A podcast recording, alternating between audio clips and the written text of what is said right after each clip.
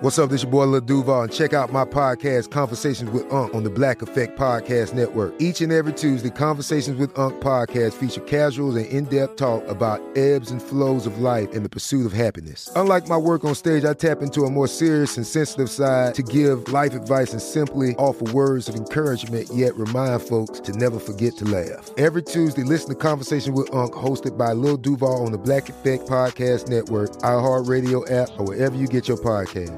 Presented by AT&T. Connecting changes everything. This episode is brought to you by Navy Federal Credit Union. At Navy Federal, it's been the mission to help the military community for over 90 years. And not just help them, but do everything to make sure they not only grow, but flourish. That's why Navy Federal Credit Union has all kinds of great savings and investment options like share certificates with sky high rates. So don't hesitate. Start growing your finances today with a variety of savings and investment options. Navy Federal Credit Union. Our members are the mission. Savings products insured by NCUA. Investment products are not insured, not obligations of Navy Federal and may lose value. When you have health insurance, it's easy to forget about your out of pocket costs. That can be a lot of money. But are your bills accurate? It's estimated over 50% of medical bills contain errors. HealthLock can help. HealthLock technology securely connects with your insurance and flags any overbilling, wrong codes, and fraud. You can even have HealthLock work on your behalf to get money back from select past bills. To date, HealthLock has helped its members save over $130 million. To save, visit healthlock.com today. Pacaso knows your vacation home is your best home. It's the place that brings family and friends together. It's where you're the best version of yourself. Pacaso makes it easy to co own a luxury vacation home in amazing locations. Listings start at 200K for one eighth ownership. Pacaso does all the work for you luxury furnishings, maintenance, billing, scheduling, and more. And you can resell on Pacaso's marketplace anytime, historically for a 10% gain. Visit Pacaso to see thousands of listings. That's P A C A S O dot com. When you buy Kroger brand products, you feel like you're winning. That's because they offer proven quality at lower than low prices. In fact, we guarantee that you and your family will love how Kroger brand products taste, or you get your money back. So next time you're shopping for the family, look for delicious Kroger brand products because they'll make you all feel like you're winning. Shop now, in store, or online. Kroger, fresh for everyone. Brought to you by Toyota. Let's go places. Welcome to Forward Thinking.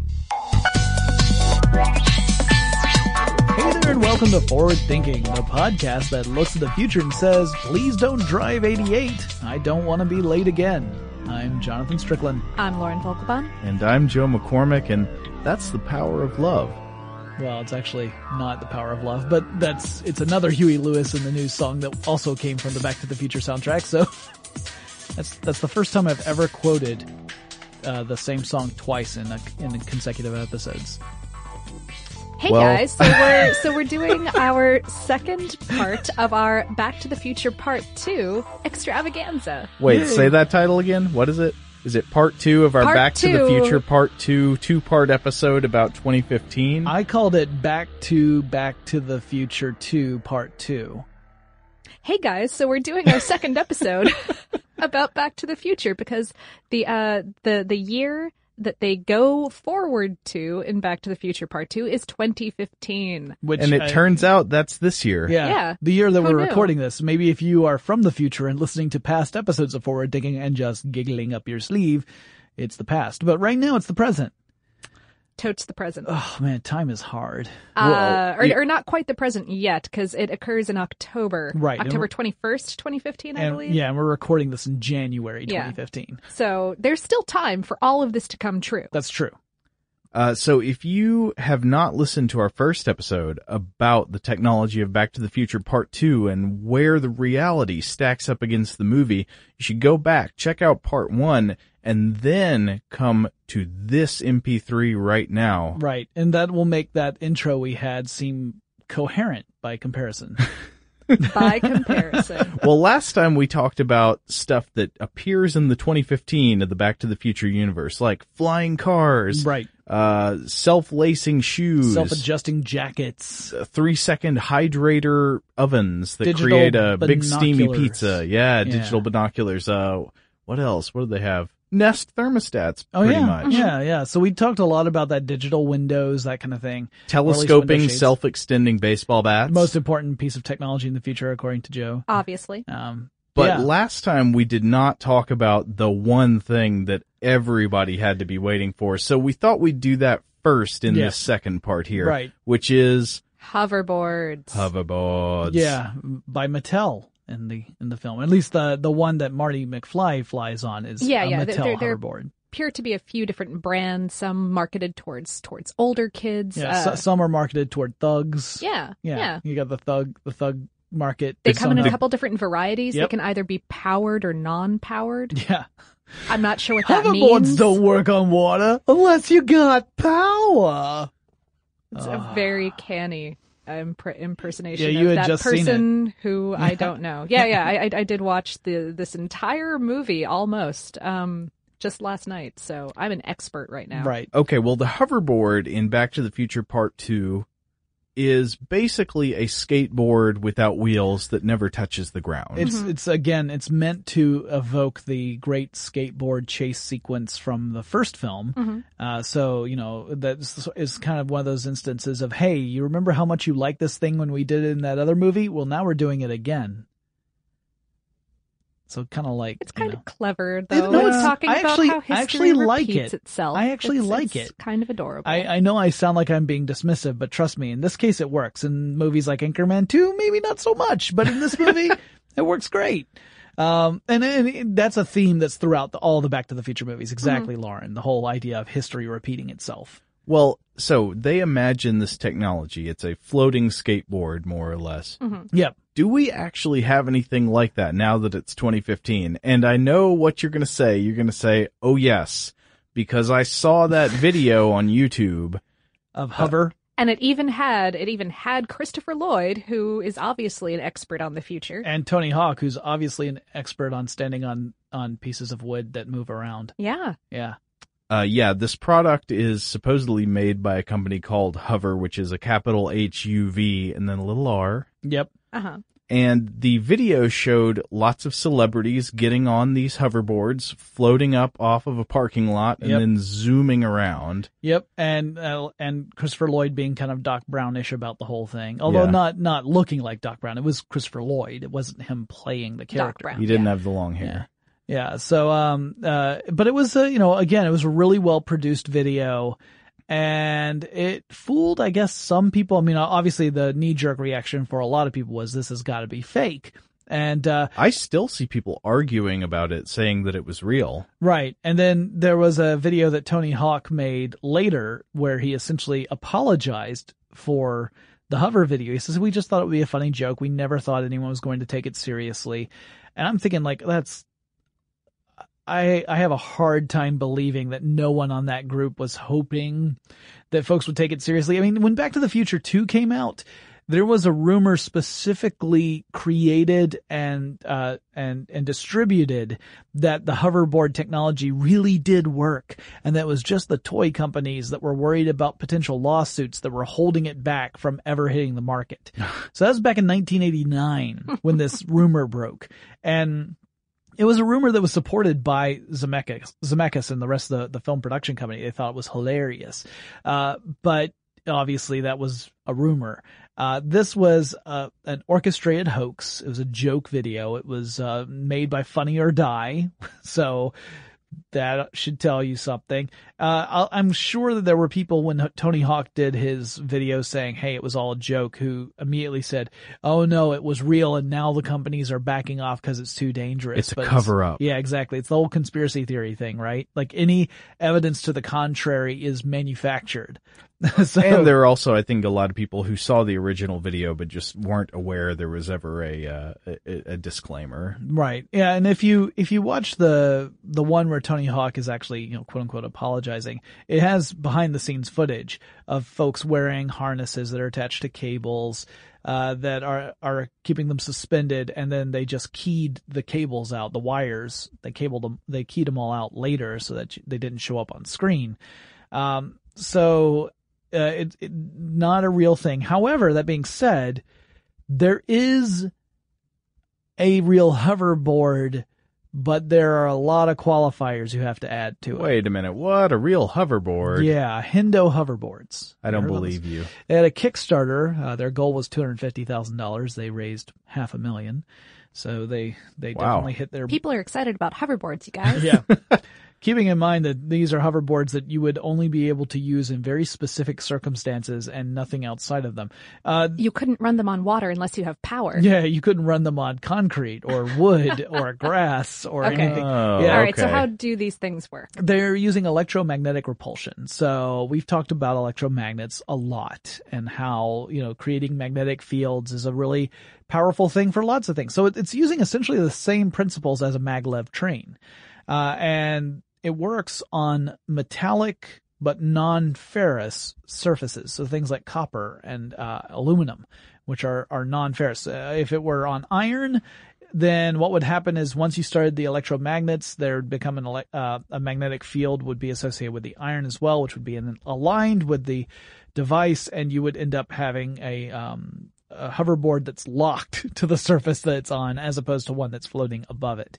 Uh, non-ferrous materials is what allows it to have this kind of um, repulsion aspect and be able to to float above it. Uh, I read some reports of various folks, like people from Engadget, who got to try this out, or Wired.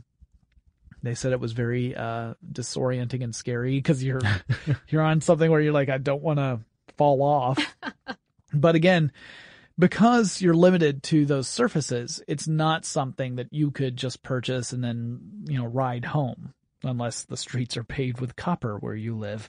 So uh, you you know I could see this being used for something like an attraction at a park where they've set up a specific area with like an aluminum sheet floor where you can you, you know after signing a waiver go on one of these but i don't think it's going to be something that is going to be uh, uh you know mattel's not going to be marketing this to little girls Uh, not within the next nine months. no no Yeah.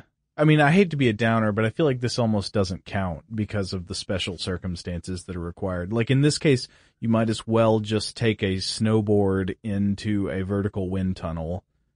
okay so yeah indoor skydiving type Yeah. thing Yeah, yeah. I mean, yeah, yeah, it's not, it, it's, it's similar in spirit to what we saw in the movie, but obviously the, the limitations mean that it's nothing like the experience that you saw in the film. I mean, you, you couldn't ride this over any surface besides water unless you have power. Uh, it wouldn't do any, it wouldn't do you any good. The power, by the way, as I recall, it's like a, a trio of thrusters that are on the back of, of Griff's hoverboard. It's got like little jet, almost like little jet engines on the very back of it, and that's Mhm. what the power is. It's what allows it to have forward propulsion even over water. Uh, but anyway, yeah, doesn't doesn't quite fit, which is a real big bummer. I mean, the hoverboard was one of those iconic pieces of technology shown off in the the film that people really um, got attached to. They thought it was super cool. You know, personally, I, I don't feel all that robbed of magic. Uh, I think s- actual skateboarding is difficult enough. Yeah, I don't. I- I, I, I- I Yeah, can't I- I- I imagine don't really- not injuring myself on a hoverboard. Yeah, I don't need to be an extra few inches off the ground when I fall terribly from my skateboard I every can't- time I get on it. I can't know. do a skateboard. I can't do unnecessary. can't do wakeboards. Can't, I, n- anything that re- requires balance on top of a board. Forget it. Um, uh, I'm I might as well just go ahead and throw myself at the ground. so, uh, yeah, that but that's that's one we definitely needed to cover, and we got that one out of the way. But there's still a lot of other technologies that appear in that film. You know, I don't think last time we ever got around to communication technology. No, we didn't really. We mentioned some things where you could consume content, but we didn't talk about ones where you could actually communicate with people. Uh yeah, and and video calls play a pretty big role in in the plot line, such as it is. Yeah. If you want to be snarky about it, um, uh, be- because yeah, yeah. So so they have these huge screen TVs that can, I guess, either function or double as as video call centers. Yeah, yeah. There It's- don't appear to be any cameras attached, but that's okay. Yeah, maybe that's worked into the bezel. Uh, sure, You know? sure. All right. Uh, I well, okay. I'd say we have this. I don't think anybody really likes it all that much. Some people do, but I think it's I think it's in very specific use cases. Like I don't think there are that many people who use this as their regular means of communication with other people. Uh, yeah, yeah, it's certainly not if you want to call up your coworker who happens to be Flea. Um, Yeah. and because because that dude is totally Flea. Yeah. Um, Yeah. and, and just chat with him about something illegal. You're you're not necessarily going to go straight to a voice to, to to to a video call. I mean, you might you might Skype with um a significant other who's who's On a trip far away. far away from you, right? Or or with family members, or Or you know, you might, might- you, you might even FaceTime if you're perhaps of a younger generation than anyone sitting in this this, room. podcast room Yeah. right now. Um, you, you might you might use FaceTime or something like that for your daily business. And and within work, you might use it for something Oh, sure. like calling into a, a meeting, or uh, in the podcast world, we do it all the time for uh, podcasts where you know you have a guest host, especially if it's a video podcast, then you might have multiple people calling in and video conferencing. So it's not that it's unusual in the year 2015, although I don't, again, I don't think of that as the primary means of communicate. Heck, I don't even think of calls as being the primary means of communication these days. Now it's all text and and things of that nature. I don't know that many people who actually enjoy talking on the phone anymore. Oh, I enjoy talking on the phone. I wouldn't I want too, people yeah. to see me while I'm on the phone. I- I- again, it's a very specific use case scenarios that, See, I- that I want anyone to be able to look at my hideous visage. I don't think of myself as particularly misanthropic, but I very rarely use my phone as a phone. well, phones are interesting if you have friends. Like if Oh. you want to talk to those friends. I've heard about friends. Good but, yeah, pronunciation. thank you. Yeah. I've been working on. Although an interesting thing also about the, the phone system in the movie is that um it will along the bottom of the screen like like Mm-hmm. where a newscast might have a little a little bit of rolling information um it will give you the caller's identification their their job their age their address um their favorite drinks and hobbies uh their family members names and ages Mm-hmm. uh, the the sports that they play their political affiliations their food dislikes So this is like Wow. having this is like when you watch a movie where you see a high powered executive and they're about to make a phone call and their assistant is giving them the skinny on whom, Yeah, whomever they're going to talk to. Uh-huh. Like, okay, he's got two daughters, they're blah blah blah. Yeah, yeah. So that that you can have that that that manufactured personal interaction. That Yeah, yeah. actually makes sense. It, it sort of combines calls with like the about page of a social media profile. Yeah. Oh right, totally. Yeah, yeah. That's like like Facebook is a little bit of what it reminded me of. The interesting thing here is that I can easily imagine a video calling app that incorporates this sort of stuff by scraping information from some other source. Either you create a profile in the app itself, which just makes it easy because then it just refers to itself, or it scrapes publicly available information off of social media uh, uh, profiles or even Google searches, that kind of thing and it would populate fields so that you would have this information. We've seen kind of mock-ups of apps like this for augmented reality where you know you've seen like the the smart glasses where a person's looking in a room and people's names and their like little Twitter handles and stuff are popping up over their heads mm-hmm. gives you a little bit of information. And obviously that brings up questions about privacy. It brings up, you know, what's appropriate? What do we want to make public? Is it, is it acceptable if we have chosen to make this information public that people have easy access to it? Or is the fact that that access becomes so easy mean that we no longer care that we publicly shared it? We want there to be a limitation. These are questions we're still answering. Uh, places like Europe are answering it through litigation where they, they, there's the story in 2014 where Google was taken to task and said that there needs to be this right to be forgotten, where people who want to have certain things in their past kind of expunged from Google so that something they did, you know, some stupid thing they did maybe 15 years ago or something that they got involved in in their past that no longer has any relevance in their, their current lives gets taken out of search results because they don't want themselves associated with that. Uh, obviously, that raises a lot of questions and a lot of problems. And um, all this being said, you know, we haven't seen a specific application, as far as I know, that mirrors what we saw in Back to the Future 2. But it's I, it's totally within the realm of possibility. Uh, I don't I don't see anything about it that makes it you know even even difficult to pull off. Yeah, yeah. Um, A, a way in which they, uh, we talked a few times in the previous episode about ways in which this movie did not quite go far enough in its imagining of the future, and um, the the way that this uh, phone system operates within a household is one of those ways because it's a it's a house wide phone system that can be accessed from like individual visors, but everyone has a single phone number within the family unit. It's one phone for the Ah, household. wow. So so they imagined that that people that like the kids could each have a visor that they could check and see who's calling and and take the call supposedly on this little headset of theirs. Mm-hmm. Um, but it's it's just one household line. This, th th they couldn't get all the way to individual cell phones. Right, right. Yeah. Yeah. which is interesting. I mean, it, I can totally see why they went with that. I oh mean, yeah, of course. In the late 80s, I had my own phone number, but I didn't have my own phone line. The number also went through the same phone line as the family one. It's just that Ah. it had a different ring to it so that if that ring was going off, my parents knew, oh, that's one of Jonathan's friends. I'm not even going to bother picking it up. um, and, uh, that was the only thing. But otherwise it was, you know, if I picked up the phone, I was, I had the, the family line was active. Yeah, yeah. So, uh, you know, I, I can see that they were just building on what was already common at the time. They didn't anticipate a world where we would all have devices that have their own dedicated communication channels. Uh, now, surely the movie understood that fax wasn't going to last forever, right? Nope. No, what? There's a fax machine in every single room in the house. And it, and when you get Even the closet. and when you get and oh, when you're right. I remember that. and when you get fired, it prints to all of them.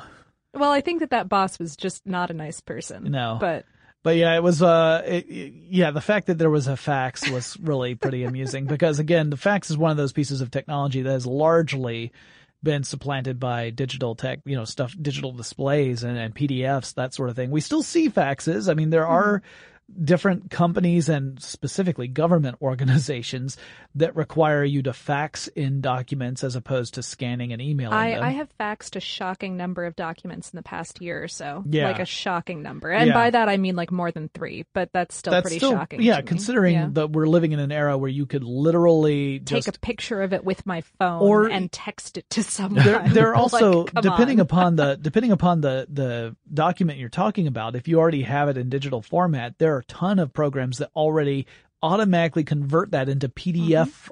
format and then you could send it as a pdf where you don't have to worry about people making changes to it and yeah it's just weird to have a world where that fax is considered still a viable and necessary piece of technology According to 1985 to 1989, that was incredibly, incredibly important. yeah so important that you needed to have like 30 of them in your. Yeah, house yeah. Uh, Uh, I guess if you ever ran low on toilet paper, it'd be, Yeah. you know, pretty handy. Well, yeah, I found it, it was massively wasteful. This printing multiple copies of the same message, Yeah. not even different messages to different rooms, Well, if right? you're gonna crush a man in his dreams, you need to really go all out. Yeah. Yeah. Yeah. Well, speaking of crushing, Mm-hmm. are there any good crushing or, you know, really any kind of robots in the home of Back to the Future Part 2? Uh, well, there there was uh, it, it wasn't it wasn't pictured directly, but there was definitely um these these like trash bag sized blocks of trash kind of hanging out around a local dumpster.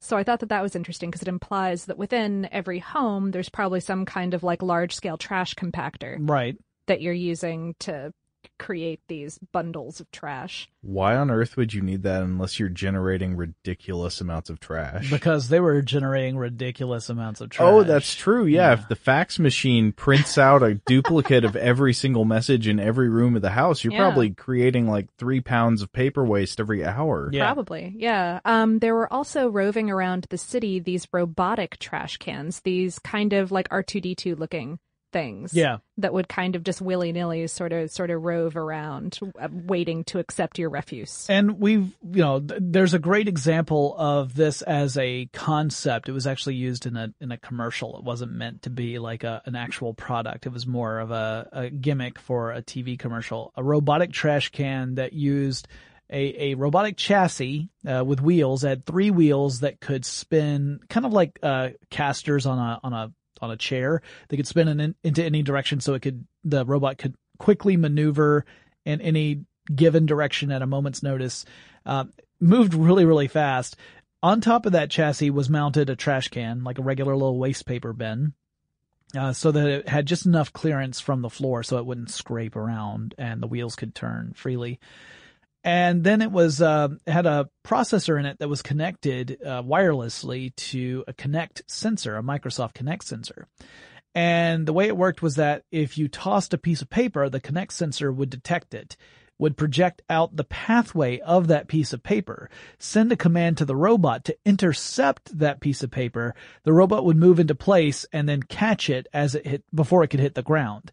And it was used in this commercial just as a, a little gimmick where someone is typing on a typewriter, which already was, you know, was already anachronistic, uh-huh. but typing on a typewriter and then like the, the classic pull the sheet out, crumple it up, throw it behind you. And this happens three or four times. And then the person typing on the typewriter gets a stick of gum or something, whatever the commercial was actually selling. Mm-hmm. And then the next time, this doesn't make the person better at writing, apparently. All it does is make, make the world magical around them because the next piece of paper, they again pull it up, they crumple it up, toss it behind them, and the trash can moves and catches the oh. piece of paper. I just thought it was funny. I'm like, well, if I were making a commercial where someone was chewing gum while while failing over and over to write whatever they were trying to write, I'd have them succeed in writing, not failing again, but now the trash can catches their garbage. No, it makes failure more convenient. I That's a so. lot of the role of gum in human life. Yeah. But at any rate, uh, it, there's a, a, great video and I'll, I'll, make sure to share it, uh, on social when we, when we put this podcast up that shows the, both the commercial and the behind the scenes of how it was done. Although it's it's not in English, uh, but it is it does show you like the the actual design process where I mean they machined parts to make this robotic trash can a possibility. To me, it was really just cool about being able to use a Kinect to do path prediction. Yeah, I thought that yeah. was really interesting. Mm-hmm. So, um, um, yeah, other other robots that they feature in the movie in, include um, in in that '80s cafe that they go to. That's uh, that's kind of partially a throwback to the 1980s and partially the way that nostalgia cafes work. Nothing like what the 80s was like at all. Right. Kind of yeah. like um, if you go to a 1950s diner, mm-hmm. it's not really like the 1950s. It's like it's our perception less, of way less sexism and racism. Yeah. it's yeah. pretty great. Well, I think a lot of, if you go to a 1950s diner, it's taking you back to what people in the 70s thought in the 1950s were like. So yeah, it's like yeah. happy days, not like the real 1950s. Sure. Uh, sure, sure. And and all of the technology that they use in those 50s cafes are updated technologies. Yeah. Yes. Um similarly in this 80s cafe, they they have these robotic um, video servers, like, yeah. like like wait waiters and waitresses. Um, you, you, can be served by Michael Jackson, um, right. or, or by Ronald Reagan battling Ronald Reagan and Ayatollah. Yeah, yeah. So, so yeah, no, oh, they, yeah, yeah, yeah, yeah, yeah. Because because they they're they're you know asking you what you want and, and, talking about the day's specials and you know one of them is like you should have the bean dip and the other is like no get the chicken tenders yeah. and then they like fight a lot so which, it, it, which ayatollah was it i i'm Khomeini, not i believe I'm, I'm, uh, but uh it's it's one of those things where where the all the depictions of the the various personalities are put through what I like to think of as the max headroom filter. Yeah, yeah, that was very much what they were like. This this kind of shoddy digital representation of a person that um would occasionally um the, the playback of their dialogue would kind of skip like a record. Yeah. Basically entirely unlike digital representations of things skip but... Right. yeah, that would mean that you would have to program in either the skipping or there'd be some terrible buffering problem. But either way, you're yeah, just a buffering like, problem wouldn't make you repeat no, a line that yeah, way. Though, it would just so... make you pause. But right. yeah, it's it's it's a or weird thing. Maybe jump forward. At any rate, um, yeah. So so that's that's pretty cool. Yeah, one piece of technology we kind of uh kind of jumped over, but it's still one that I wanted to mention really quickly is that uh, Lauren, you mentioned that mentioned that in the house people could get calls on glasses. Uh, we do have video glasses. I mean, oh right, they're yeah, not yeah. great, but at least none of the ones I've tried have been really great. But that's that's one of those pieces of technology that again you can get. It's not. It's like a lot of the ones we're mentioning. It's not something that everybody has their hands on, but there are examples out there to varying degrees of success. Some of them are more video screens. Some of them are essentially a replacement for something like a mobile device. Most of them connect to a mobile device, so really it's an extension of a smartphone. But uh, it, it's one of those things where we do actually have them, but it's not in the same implementation as in the film. Hmm. But anyway, all right. So we've done robots, we've done uh, communication, we've talked about the importance of fax machines. Let's let's move on to to health because we've talked about a lot of these these other areas. We haven't really focused on the health side. Now, Huh. granted, I again, I don't remember much about health in Back to the Future Part Two. Uh, okay. Early on in the film, um, uh, Christopher Lloyd's character uh, explains to Marty that that he has been to a rejuvenation clinic and that Mhm. Marty should not be alarmed because he will look very different when he peels off this mask that he is wearing. Right. And he looks exactly the same, which Right. is kind of Yeah, that's a the joke. gag. Yeah, yeah, yeah. the idea being Allow that he me to suddenly ex- looks younger. Yes, allow me to explain to you the jokes in this movie, which Yeah. you have probably seen. Um, but but so this rejuvenation clinic, he says, uh, can remove wrinkles, repair your hair, change out your blood, um, Yeah. Trans- what's a transfusion between friends? I mean, and and thus add another like forty years to your life, and also maybe replace your colon. Re- replace it? I'm not. I don't know. He didn't really specify. Now, here's the thing. The fact that he doesn't look significantly different to to Marty suggests to me that this this could be intentionally or otherwise a very clever satirical Oh, uh, yeah. way of saying there are a lot of services out there that are making these huge promises. Uh, the the idea of preserving your youth is an enormous industry and has been for centuries, but now we've gotten into the high tech portion where everything from injecting what would be considered a deadly toxin into your body so that you could preserve a wrinkle free existence is now accepted in society. Um, Botox, y'all. yeah, it's not really that unusual to have this kind of of statement from a character. So if we take it from that perspective, that there is an industry that still exists in 2015 that's catering to people who are fearing the aging process, uh, but is not, you know, demonstrably incredibly effective. This this prediction is absolutely true to today, because because there's nothing stopping a company making these grandiose uh, claims Mhm. as long as they never get you know called out on it. Then uh, so I think this is one of those things that is fairly accurate because we don't actually see the techniques that are being des- described as working in that way. It's not like we are we don't encounter any characters who are 40 years older than you think they should like that have lived 40 years longer than you think they should have been able to live. We never encounter a character who's like 120 in Back to the Future 2. So it's very possible that what Doc is saying is just complete hogwash that he himself has bought into. Mm-hmm. It's a possibility. Now, granted, that's kind of taking a meta view, so it's not no. exactly, you know, Yeah, but it makes No, sense to me. I, I, and I do think, I mean, especially since, um, since Biff, uh, who is of grandfatherly age, Yeah. of, of the kind of age that someone would have. Well, well, I guess he's, he's what we can use our skills in counting. He, he would be, uh, sometime like, like 18 plus 30 plus 30. yeah. Um, so sev- 78, and he Yeah. looks, you know, despite the range of age makeup that Yeah. they employ, um, I guess maybe about that age. yeah, of course, looks then like he's in his again, 70s, maybe. I'd say 78 is a pretty generous lifespan for Biff based upon his lifestyle. That's true. That's true. So you may you may be able to infer some life extension technologies. yeah, there. so the jury's still out on It- this one, but at any rate, we don't have like amazing rejuvenation uh, techniques that can actually add 40 years to your life yet. Uh, yes. Another Um, thing that we do not have is um, sleep-inducing alpha generators. Definitely not the way they are in the movie. huh? What is this? That- so uh, this is this device that that conveniently Doc, gets a character out of the story for as long as the plot requires.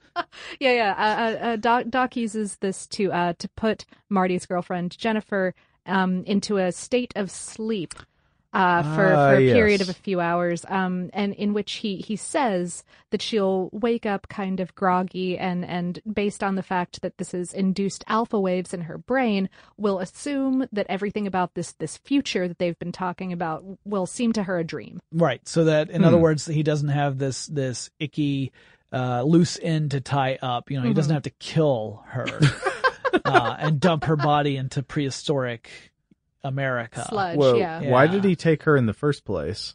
because she was there with Marty when he came back at the end of Back to the Future 1. And they couldn't just leave her there. Yeah, because- to, possibly go babble. She had seen the time machine. Right. He comes back at the end of Back to the Future Part 1, uh, at the very end This of movie is way less sweet than I remember. Well, it's when he, he comes out and he sees Marty and he sees Jennifer and he says, that "You guys got to come back." And says, "What? Back to 1955?" Says, "No, no, we got to go to the future." And says, "What's the matter, Doc? Do we turn out to be get ready to bleep, Noel assholes or something?" And then Doc says, uh, says, uh, no, no, you guys are fine. It's your kids, Marty. Something's got to be done about your kids. And then they get in the car and they fly off. Okay, okay. So she's with them at the end of Back to, so they had the problem. We've got this right, character, right. It's a continuity problem. but we don't know how to write for women. So we, Oh, we can't have her in the movie. Aw. Let's knock her out as soon as we possibly can. Yeah, that's Um, unfortunate. So they, they hold up this device, which essentially shines a couple of lights into her eyes, knocks her out. It right? reminds me of the, of the Men in Black device, honestly. Which I guess I, I guess the Men in Black device reminds me of this. Mm. Yeah. technically. Yeah, so very similar in that sense. And uh, it's supposed to induce alpha waves, like you were saying. And at the time, alpha waves were really being associated with uh, like early early uh, phases of sleep. So light sleep, not when you've gone into REM sleep. However, since then, uh, more study has been made into alpha waves. And while we still, you know, sleep is still largely mysterious to us. It's one of those things that we don't really understand. We've talked about that in previous episodes too, but it looks more like alpha waves might indicate a time where you're kind of in a relaxed state, but you are awake. So kind of like meditation when you've, when you've doing actual uh progressive relaxation exercises that kind of stuff. Your eyes are closed. You're breathing slowly. You're you're actively trying to relax. You you're going to have some alpha wave brain activity but you're not asleep. You know you're not sleepy necessarily. It also can happen during REM sleep but that's different too and there's not a whole lot of agreement over exactly what role what it means you know as far as REM sleep is go it goes. So even if we had a, one that would induce alpha waves, it wouldn't knock somebody out like that. We do have various devices that are supposed to help you relax, like either by playing soft music or, or other relaxing sounds, or, or there are even ones that use light. There's light therapy ones that are meant to help with relaxation. I think Why? I think I think both Joe and I are just going like, or get you tipsy like a bottle of wine. some of us Um, don't drink alcohol. I know, Would- I know. Wouldn't it have been funny if what had happened in the movie is like uh, Doc Brown whips out a device, he's like, "This will put Jennifer to sleep," and it starts playing like saxophone music.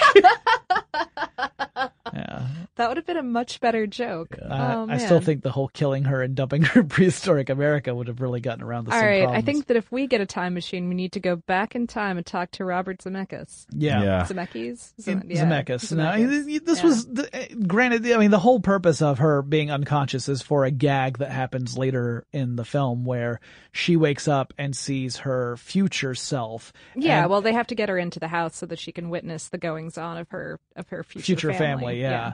So it's Um, it's it, you know it's they did make use of her, but it was clear that it, it was going to be harder to have this be a two character story, so they had to get rid of her somehow without killing her off. so that's that's how they did it. Yeah. Well, uh, do we have any like uh, you know exoskeletons and power suits and and robotic limbs in a the future? surprising lack of exoskeletons. Yeah. Uh, I was really kind of hoping for some of those. Uh, but but no, but there are some bionic implants. Uh, Doc mentions kind of offhandedly that that Griff, Biff's grandson, Mm, um, because that's how names go. right. Right, that's another convention of the future is that your grandchildren will have your same first name but with the gr consonant So at the you don't you don't see Biff's direct kids at any point, do you? You Nope. just your see, your grandchild will be Gronathan. well. I mean, you're being very Mine generous. will be Grow. The- the- Gro- All right. Grorin is a really good Grorin. name, That's a too. great name. That's like a troll name. so you just need to move to Norway, and you got it all planned out. All right. Sorry. Excellent. Okay, Okay, yeah, okay. bionic limbs. All right, so so uh so so Doc kind of uh, kind of jokes that there's a short circuit in Griff's bionic implants, Mhm. um, which which implies that he's got. It implies to me that he's got some kind of brain implant going on.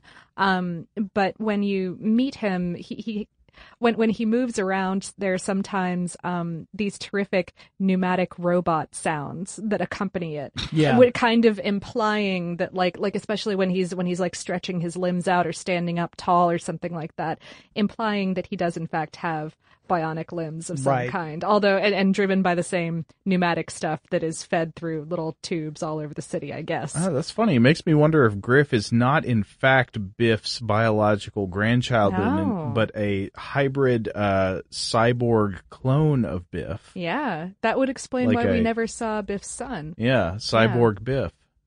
All right. So it's a Terminator on the inside. That's what the pneumatic noises are coming from. and then on the outside, it's living tissue grown from Biff's b- DNA. I, I don't mean to to dampen, you know, the party or anything, or or to really bring things down. well, but we have cyborgs right now, the, the right? whole the whole purpose was to really talk about the technology as it relates to today, not to invent new ways to incorporate Back to the Future mythology into other existing science fiction. this is a good point, sir. Okay. Okay. So getting to that, we do have cy- cyborg, you know, bionic limb type stuff, but it's all obviously very much in, in the early stages, early prototypes. Some limbs are a little more further along than others, but things like the robotic arms, uh, we've started to see some really cool developments. I mean, amazing stuff, uh, that have come out of things like, uh, Dean Kamen's group. The DEKA arm, also known as the Luke arm, is a great example. The original versions of that were controlled using uh, actual uh, sensors that were built into shoes, so you would use your toes to control the arm. But now they have versions of it that connect to, you know, they they you can contract muscles in whatever is left of, of the limb that you've lost, and that will send the commands to the, the robot. So there's still a learned, you know, there's a learning curve. You know, obviously you need to learn how to, to contract the muscles you need to send the command you want your arm to do. But as you learn it and you practice it, it becomes more and more natural to you so that you're no longer really thinking of it, you know, in in a, a conscious way. And uh, if you read any of the reports from the folks who have tested this out, like the actual amputees who have used this technology, uh, I mean, it's incredibly inspirational stuff. Oh, it's yeah. really really moving to hear people talk about. Like there was a guy who said, "I picked up a water bottle with my left hand. The last, you know, he's like in his late forties. The last time I did that, I was twenty three. Oh. You know, that's Yeah. you know, you hear something like that and you're like, wow, all of the feels. Yeah, But- yeah, yeah, and, and listening to them talk about some of the kind of like average things that they can do, like like like fasten their own pants. Yeah, It or just feed or feed- themselves. right, right. It- It's it's Yeah. it's really awesome. Um, it, it- is, uh, you know, prohibitively expensive Mhm. and um technical enough that it's or complex enough a system that it's it's really only for those kind of cases where you're trying to restore function to someone who has lost it Right. and not in this case for beefing up a bully Yeah, you don't you Uh, don't have like the it's not used as enhancement. It's used Right. as it's used to, Obviously, to perhaps. regain independence. yes Uh, so yeah, it's one of those things where uh, the reality and the fiction are obviously very, very different. And again, I mean, I don't blame the film for this because you know they're trying to project a, a really, you know, like they were blue skying the whole future thing. Like, what do they care? It's 1989 when they're making the movie. They they just want they want it to be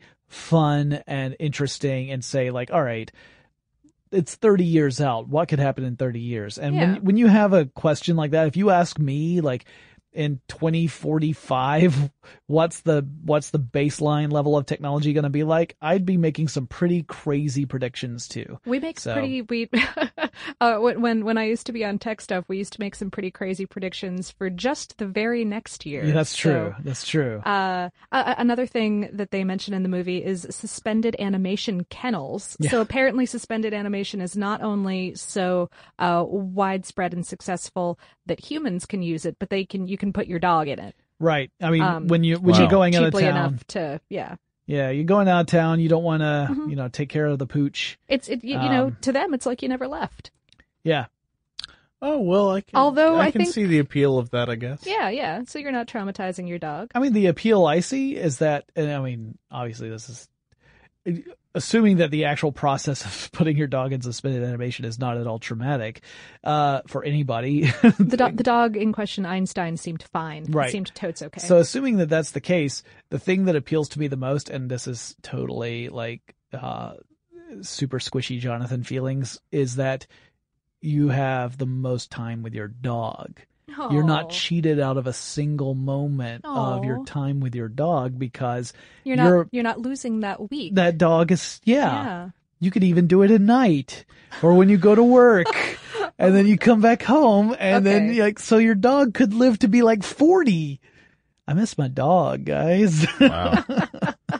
Uh, well, I don't blame you. yeah. But but yeah, we've had an entire episode about how unlikely it is that suspended animation is ever going to work. Right. Yeah, well, at least for According- certain types of animals. Yeah. and, Oh, uh, right, right. Like mammals, Maybe not. not so much. There are some like reptiles and things where it's much easier to see how you could achieve some kind of suspended animation, especially with the kinds of reptiles and fish and certain animals that you can just freeze and Well, not kill them. And we also talked about how the the breakthroughs we've seen in quote unquote suspended animation are really more about giving the best chance for for victims of terrible injury or disease or whatever to recover during a surgical procedure that may last a few hours. So you're not talking about something where someone's indefinitely being put into suspended animation. It's more about let's try and inc- uh, uh, create an environment where they we are increasing their ch- their chances of survival as much as possible. So it's not you know it's it's a very different outcome than what we're seeing in in science fiction. All I'm saying is I can imagine pretty easily a suspended animation kennel for your pet juvenile salamander. Yeah, I I think yeah. I could see that being a, a thing. I don't, Uh, I don't but- know how but- much quality a- time you can a spend. few a few years out though. That's certainly not. It's Yeah. it being 2015. I mean- they, they they overreached. I mean, they you, overreached on you that could one, is be, what I'm saying. you could just be a guy on a street corner with a uh, a big freezer Like that's a cooler full of ice. yeah, just have a sign don't don't do that, y'all. Don't written please don't as do that. suspended animation kennel for salamanders. I mean, Uh, Yeah. I don't no, recommend it. no, Be nice to salamanders. yeah. Yes. They they're wonderful creatures. Uh, yes. One one last bit of health equipment that we see in this film. Um, are uh, so Marty's father, uh, George. George, thank you, George McFly, who who is now of grandfatherly kind of age, um, has thrown out his back, right. and so he is in this hovering, suspended, upside down ankle holding brace. Right. It's I- like it's like if you've ever seen those things of people who would get in these these these kind of stretchers that would get inverted, and the idea was that it was supposed to treat back pain. It was supposed to uh, be an actual therapy for this. Um, it's that same idea, except now it's hovering around so that you actually have mobility, as opposed to you're stuck upside down in a certain section of a building. Yeah, it, it's sort of it's sort of like, gravity that, boots. Yeah, really. yeah, yeah. Or it's like that spell in, in Harry Potter that, that James uses on Snape when they're kids. Okay. Yeah. My wife could even tell you what it is. I nerdery, uh, so cross nerdery, in fact. well, the the uh, so yeah, yeah, he- I can tell you the reason for that technology in the in the context of the film. because it's funny. Well, also that they could not get the actor for George McFly for part two. So, what better way to disguise the fact that you don't have the same actor than inverting them upside down and never getting a really good look at them? Mm. So that I was guess yeah. Crispin Glover didn't want to come back for Cris- the sequel. Well, he wanted to come back, but only if he got like a, a crazy amount of money and essentially Equal equal, billing, billing, with yeah. with Mm. uh yeah Like Michael J. in the first Fox. one, kind of, but yeah. So yeah, so that didn't happen. They said no, there's no way we can do that, and so he walked, and they got a different actor. But yeah, if you got that, that's why if you watch Back to the Future 2, all the scenes that have George in them, there's like a screen door that you're looking through, or, or, you know. or, you're like 50 feet back from yeah, the scene. Or yeah, exactly. So that Yeah. way you don't have Huh. it's not as obvious it's a different actor. Um, Not that they had problems with Jennifer that way, but anyway, that's that's a different. nobody cared about Marty's girlfriend. I guess not. I mean, she's female. That's why we got rid of her in the beginning of the movie. I do. I do feel really bad that I've been just calling her Marty's girlfriend this entire time. She Well, she has a she she is a person. She's self actualized, kind of. The way the movie treats her, you can't be blamed for calling her Marty's girlfriend because that's pretty much all she serves in the. All right, enough editorializing about yes, yes. about uh, the, yeah, we, we do have one last category here, and that is uh, citywide infrastructure. Mhm. Um, and uh, we we've already covered the inflation rate. Yeah, the Um, idea that if if we get to a point where you need a fifty dollar bill in order to go buy a Pepsi, not saying that Pepsi itself is fifty dollars, but that a fifty dollar bill would be necessary to cover, Cover the it, cost, right. Then obviously inflation uh, would have to go out of control for us to get to that point In by- the next nine months. Yeah, there'd have to there'd have to be a a catastrophic event, Uh, which we're all hoping is not going to happen. Fingers crossed. Yeah, let's uh, all knock on wood. Um, I'm not sure. I'm sure that there's wood somewhere underneath underneath this veneer of our table. Yeah. Um, uh, other infrastructure. They have a weather service that controls rain and clouds and and sunshine, like to the precise second. Yeah. What? Yeah. yeah, at the, at, at the, at the Controls? controls it. Yeah, yeah. Um, or or perhaps predicts it, but it looks like a control situation because, as far as I know, Southern California doesn't have, um, or doesn't typically have very brief, very sudden, very intense periods of rainfall. yeah. And and and what we see at the beginning of the film is um they're they they just arrived, they've just landed.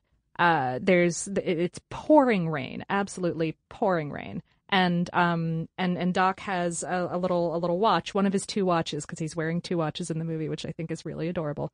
Um, uh, he he looks at the screen and and says, "Just wait another like five seconds," and and as if by magic, the clouds part, the rain stops, the sun comes out. Yeah. So there's apparently some kind of weather service. I I, I took it to mean as controlling. I yeah, that's imagine so, interesting. yeah. It could be either way, or it could just be that they they're actually predicting the weather to the second. That Mhm. seems Well, the prediction, Strange. the prediction part, neither of these are realistic, obviously. Uh, certainly not for today. No. I mean, like maybe in another thirty to sixty years. Maybe. well. Even then, I would Maybe. say to the second seems wrong. Seems- yeah, right, yeah. yeah, The yeah. prediction part is is at least the less impossible one. less egregiously impossible. Yeah, uh, only just egregiously impossible. Right. Because as we've discussed on this very podcast before, weather patterns are incredibly difficult to predict. They have an enormous amount of energy in them.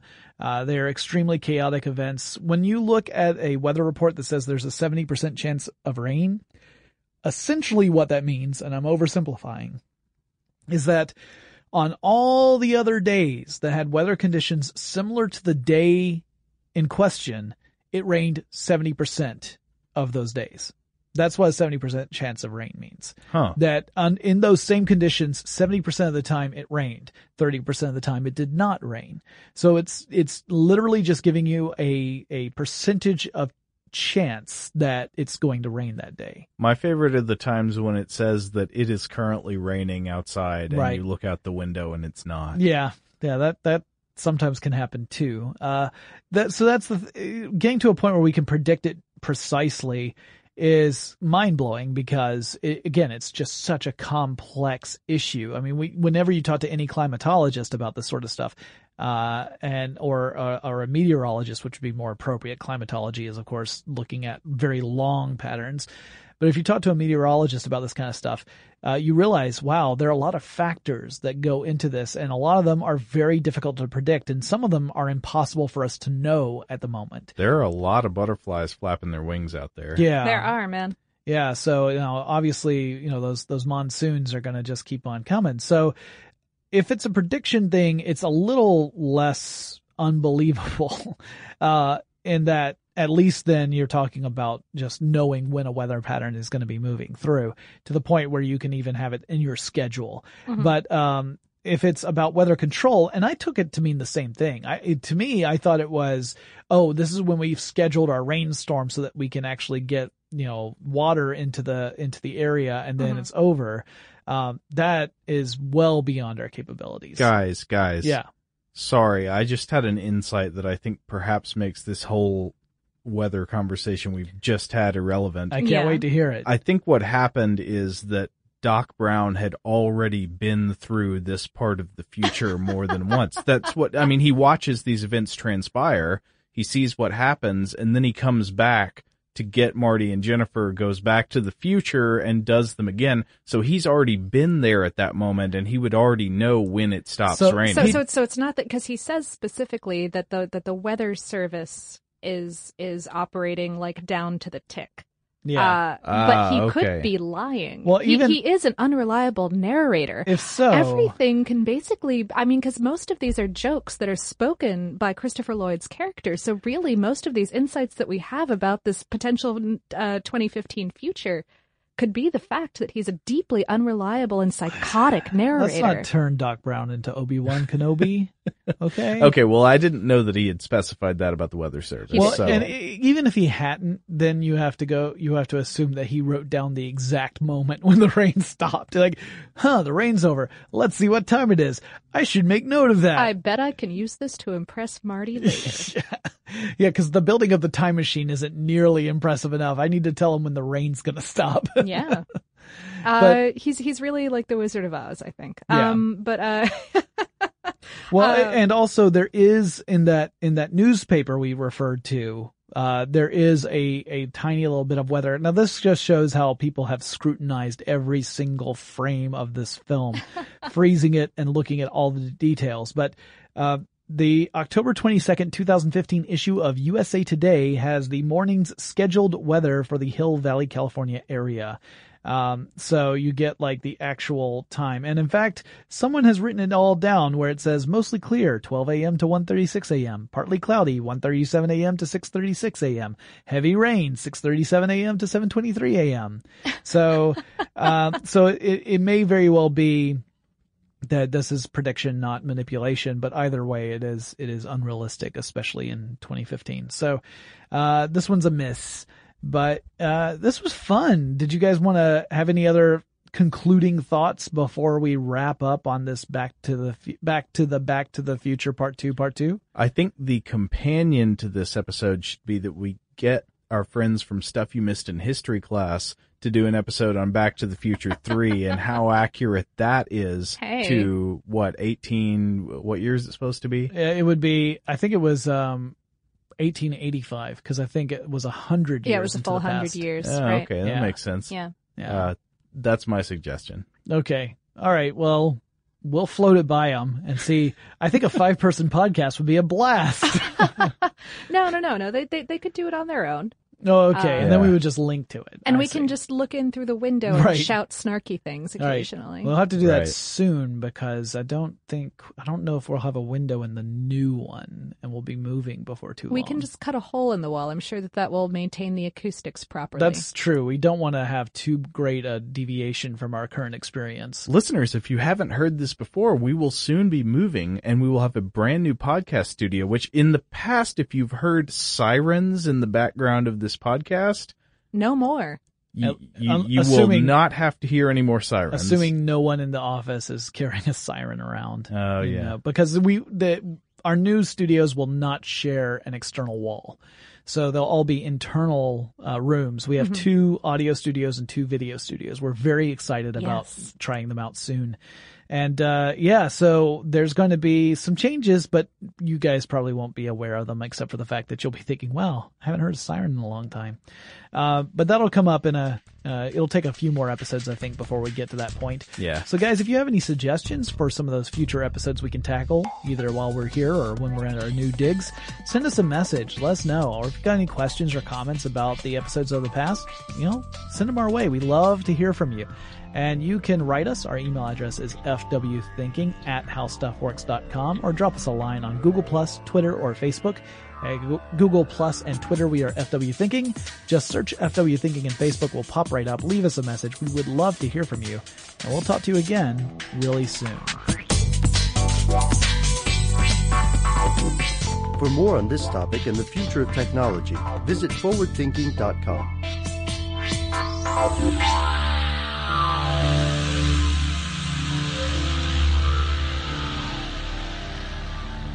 Brought to you by Toyota. Let's go places.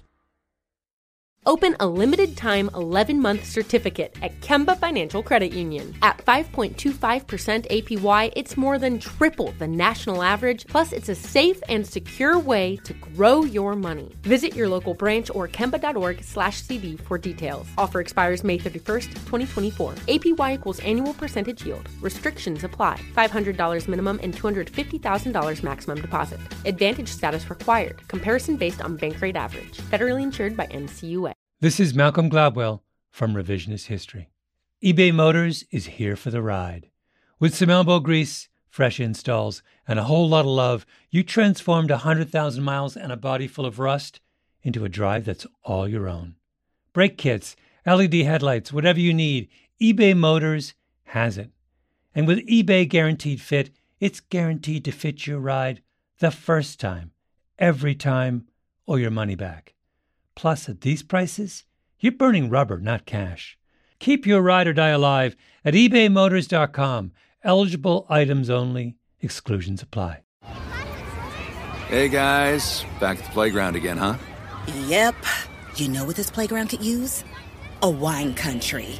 Heck yeah, and some waves so we could go surfing. Oh, yeah. Love that. A redwood forest would be cool. I'm in. Ah, ski slopes. Let's do it. Um, can a girl go shopping? Yeah, baby. Wait. Did we just invent California? Discover why California is the ultimate playground at visitcalifornia.com. Without the ones like you, who work tirelessly to keep things running, everything would suddenly stop. Hospitals, factories, schools, and power plants, they all depend on you. No matter the weather, emergency, or time of day, you're the ones who get it done. At Grainger, we're here for you with professional grade industrial supplies. Count on real time product availability and fast delivery. Call clickgrainger.com or just stop by. Grainger for the ones who get it done. Asking the right questions can greatly impact your future, especially when it comes to your finances. So if you're looking for a financial advisor you can trust, certified financial planner professionals are committed to acting in your best interest. That's why it's got to be a CFP. Find your CFP professional at letsmakeaplan.org.